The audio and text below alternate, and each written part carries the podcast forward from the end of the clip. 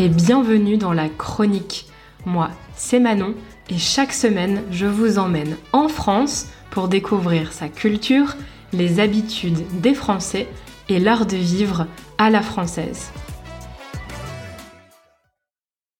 La France est célèbre dans le monde entier pour son vin.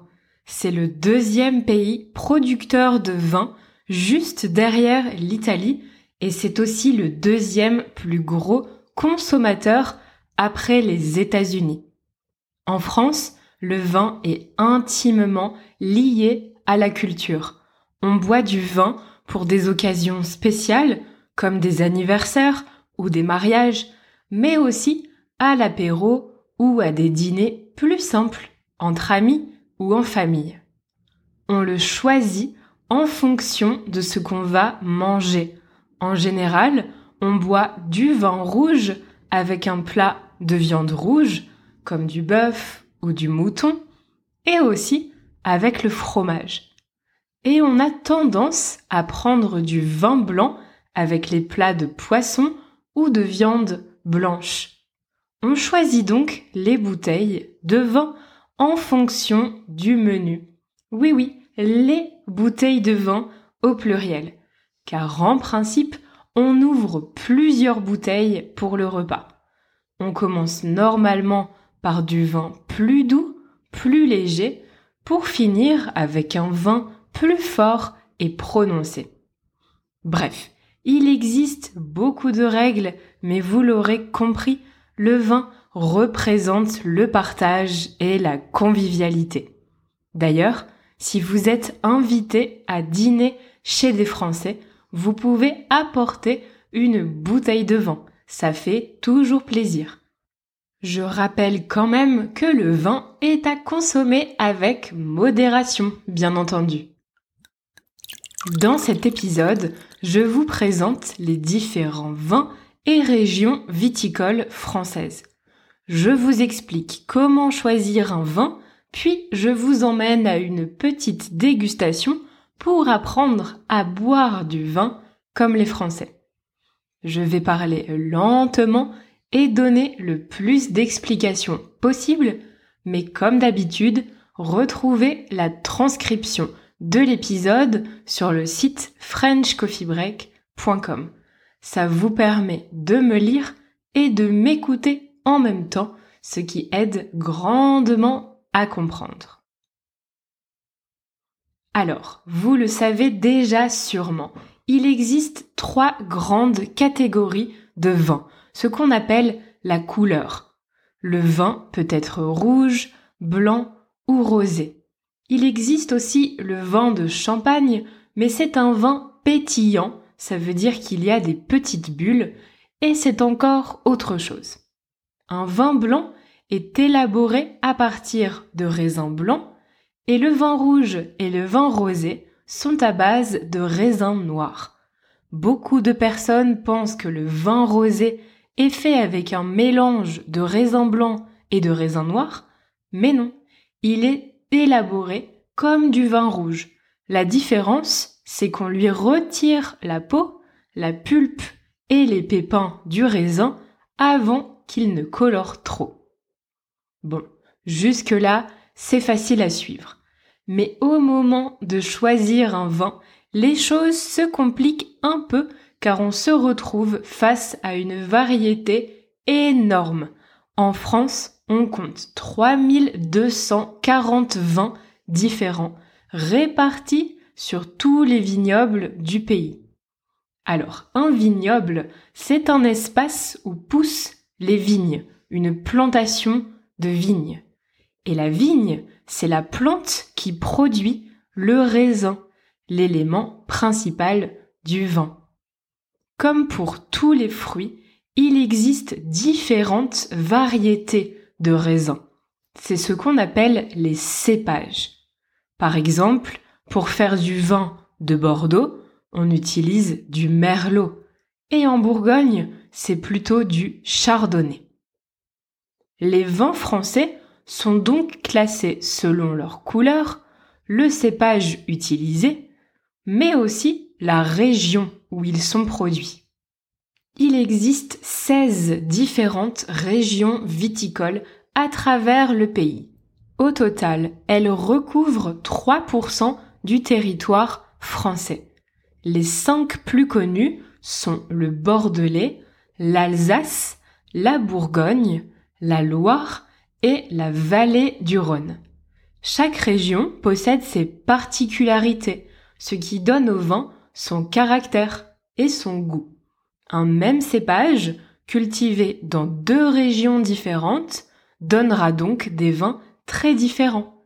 Ça dépend du sol, du climat, mais aussi de l'année de mise en bouteille. Il y a des vins qui vieillissent très bien, on les laisse à la cave et on les ouvre des années plus tard. Ils se conservent très bien et souvent ils sont même meilleurs après quelques années. C'est ce qu'on appelle des vins de garde. Et il y a des vins qui sont plutôt faits pour être bu rapidement. C'est le cas de la plupart des vins rosés, par exemple, qui sont des vins rafraîchissants et fruités dont on ne cherche pas l'évolution une fois en bouteille. Pour connaître vos préférences en matière de vin, il n'y a qu'une seule manière, c'est de goûter des vins de différentes régions pour savoir lequel vous préférez. Êtes-vous plutôt amateur de vin blanc ou de vin rouge? Aimez-vous les vins tanniques, riches en tanins? Dans ce cas, optez pour un vin de Bordeaux. Ou peut-être préférez-vous les vins légers? Alors un vin de Bourgogne devrait vous séduire. Mais saviez-vous qu'on fait aussi du vin à Paris? Oui oui, dans le centre de Paris. À Montmartre, il y a un petit vignoble de 1000 mètres carrés composé de 27 cépages différents et qui produit seulement 1000 bouteilles chaque année. Ce vignoble s'appelle le Clos Montmartre. On en trouve les premières traces au XIIe siècle. À cette époque-là, Montmartre n'appartenait pas à Paris. C'était une colline recouverte de vignes qui produisait du vin réputé dans toute la capitale. Les Parisiens s'y rendaient pour boire ce délicieux nectar. Puis, au XIXe siècle, Montmartre a été rattaché, annexé à la ville de Paris et les vignes ont été détruites pour faire place à des habitations. C'est seulement en 1933 qu'elles ont été replantées par des religieuses et le vignoble produit aujourd'hui une toute petite quantité de vin. Malheureusement, il ne se visite pas, mais on peut voir les vignes en passant dans la rue, notamment en septembre quand le raisin est mûr et bien visible. En revanche, il est possible de participer à la fête des vendanges en octobre. Les vendanges, c'est le moment de la récolte du raisin. Elles se font dans toute la France entre fin août et début octobre. À Montmartre, c'est à la mi-octobre. C'est une bonne occasion pour se réunir et partager un verre de vin. On va à Montmartre pour boire un verre, mais aussi pour manger un plat traditionnel, assister à un concert ou à des ateliers et faire la fête. C'est très convivial. Les vendanges, donc la récolte, c'est le tout début du processus de fabrication du vin, la première étape. Mais le processus est long. Faire du vin, ça demande beaucoup de patience. D'abord, le raisin entier est écrasé avec sa peau et sa pulpe. Avant, on le faisait manuellement les vignerons versaient le raisin dans une grande bassine, une grande cuve, et l'écrasaient avec les pieds. Aujourd'hui, ils ont des machines qui permettent de réaliser l'opération beaucoup plus vite, mais aussi d'améliorer les conditions sanitaires et donc les qualités de conservation du vin. Après ça, le raisin part en fermentation pendant quelques jours. Pendant cette étape, le sucre du raisin va fermenter et commencer à se transformer en alcool. Puis, on arrive à l'étape de macération, qui va aussi durer quelques jours, pendant lesquels le vin va prendre sa couleur et commencer à développer ses arômes. Ce n'est pas fini, on arrive ensuite à l'étape de l'écoulage qui consiste à séparer le liquide du solide. Donc on va retirer la peau, la pulpe, les pépins du raisin et garder uniquement la partie liquide, notre futur vin, qu'on va laisser encore fermenter pendant environ un mois. Finalement, on arrive à l'une des étapes les plus importantes, l'élevage. On va placer le vin dans de grands tonneaux en bois et on va le laisser reposer pendant plusieurs mois. Cette période est nécessaire pour laisser le temps au vin de développer et complexifier ses arômes. Plus un vin est jeune, plus il sera frais et léger. Au contraire, plus il vieillit, plus il sera fort et complexe. Une fois cette étape terminée, on arrive à ce qu'on appelle l'assemblage, qui consiste à mélanger plusieurs cépages. Car en réalité, dans un vin final, il y a généralement plusieurs cépages choisis et assemblés par le vigneron et l'œnologue. Et finalement, quand tout le monde s'est mis d'accord sur l'assemblage du vin final, on peut procéder à la mise en bouteille et à la commercialisation. Au total, plusieurs années sont nécessaires pour produire une bouteille de la vigne à sa commercialisation. Il faut être patient pour être vigneron, non? Bon, savoir comment on fait du vin, c'est bien, mais maintenant, vous devez encore vous demander comment on fait pour s'y retrouver parmi les milliers de bouteilles et choisir un vin. Premièrement, je vous recommande d'aller chez un caviste. C'est un professionnel du vin et du monde viticole qui travaille dans une cave à vin. Il saura vous guider et vous conseiller. Il y a des cavistes dans toutes les villes de France, il y en a forcément un près de chez vous. Si vous n'avez pas l'occasion de rencontrer un caviste, sachez qu'il est aussi possible de trouver de bonnes bouteilles au supermarché. Les vins y sont classés par région, par couleur et par prix, ce qui peut vous aider à choisir. Sinon, pour les plus novices d'entre vous, sachez qu'il existe une application très utile qui s'appelle Vivino. Je ne fais pas de publicité, c'est juste une recommandation car j'utilise moi-même cette application que je trouve très pratique. Elle est gratuite. Une fois que vous l'avez téléchargée, il suffit de prendre en photo la bouteille de vin et en quelques secondes, vous verrez s'afficher une note entre 0 et 5. En général, par expérience, une bouteille qui a une note au-dessus de 3,7 sur 5 est une bonne bouteille. Vous connaissez le procédé de fabrication, les différentes régions viticoles et les différents cépages. Vous êtes presque un pro.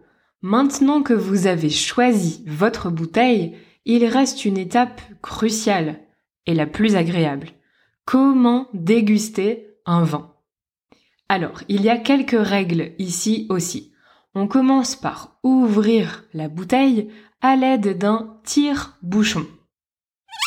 Le bouchon, c'est la partie en liège qui ferme la bouteille. Le tire-bouchon, comme son nom l'indique, sert à tirer le bouchon, donc à ouvrir la bouteille. Avec la plupart des vins rouges, il est souvent nécessaire de l'ouvrir quelques heures à l'avance pour laisser le vin s'oxygéner. Ça développera les arômes du vin et le goût sera moins fort en alcool. On peut même verser le vin dans une carafe spécialement conçue pour ça, mais ça c'est pour les experts. Personnellement, je ne connais personne qui fait ça. Ensuite, on va sortir ces plus beaux verres à vin, donc des verres à pied. Pitié, ne buvez pas de vin dans un verre à eau ou n'importe quel autre verre qui ne serait pas destiné à boire du vin. C'est un gros faux pas. On sert une petite quantité, ne remplissez pas le verre. Une dose correspond à environ 100 millilitres. On commence par regarder le vin on observe sa couleur, ce qu'on appelle la robe. Est-ce que la couleur est intense ou plutôt claire? Est-ce que le vin est limpide? Ce sont des premiers indices pour découvrir votre vin. Ensuite, on sent le vin. On tourne le verre pour faire tourner le vin, ce qui va développer ses arômes, puis on sent à nouveau.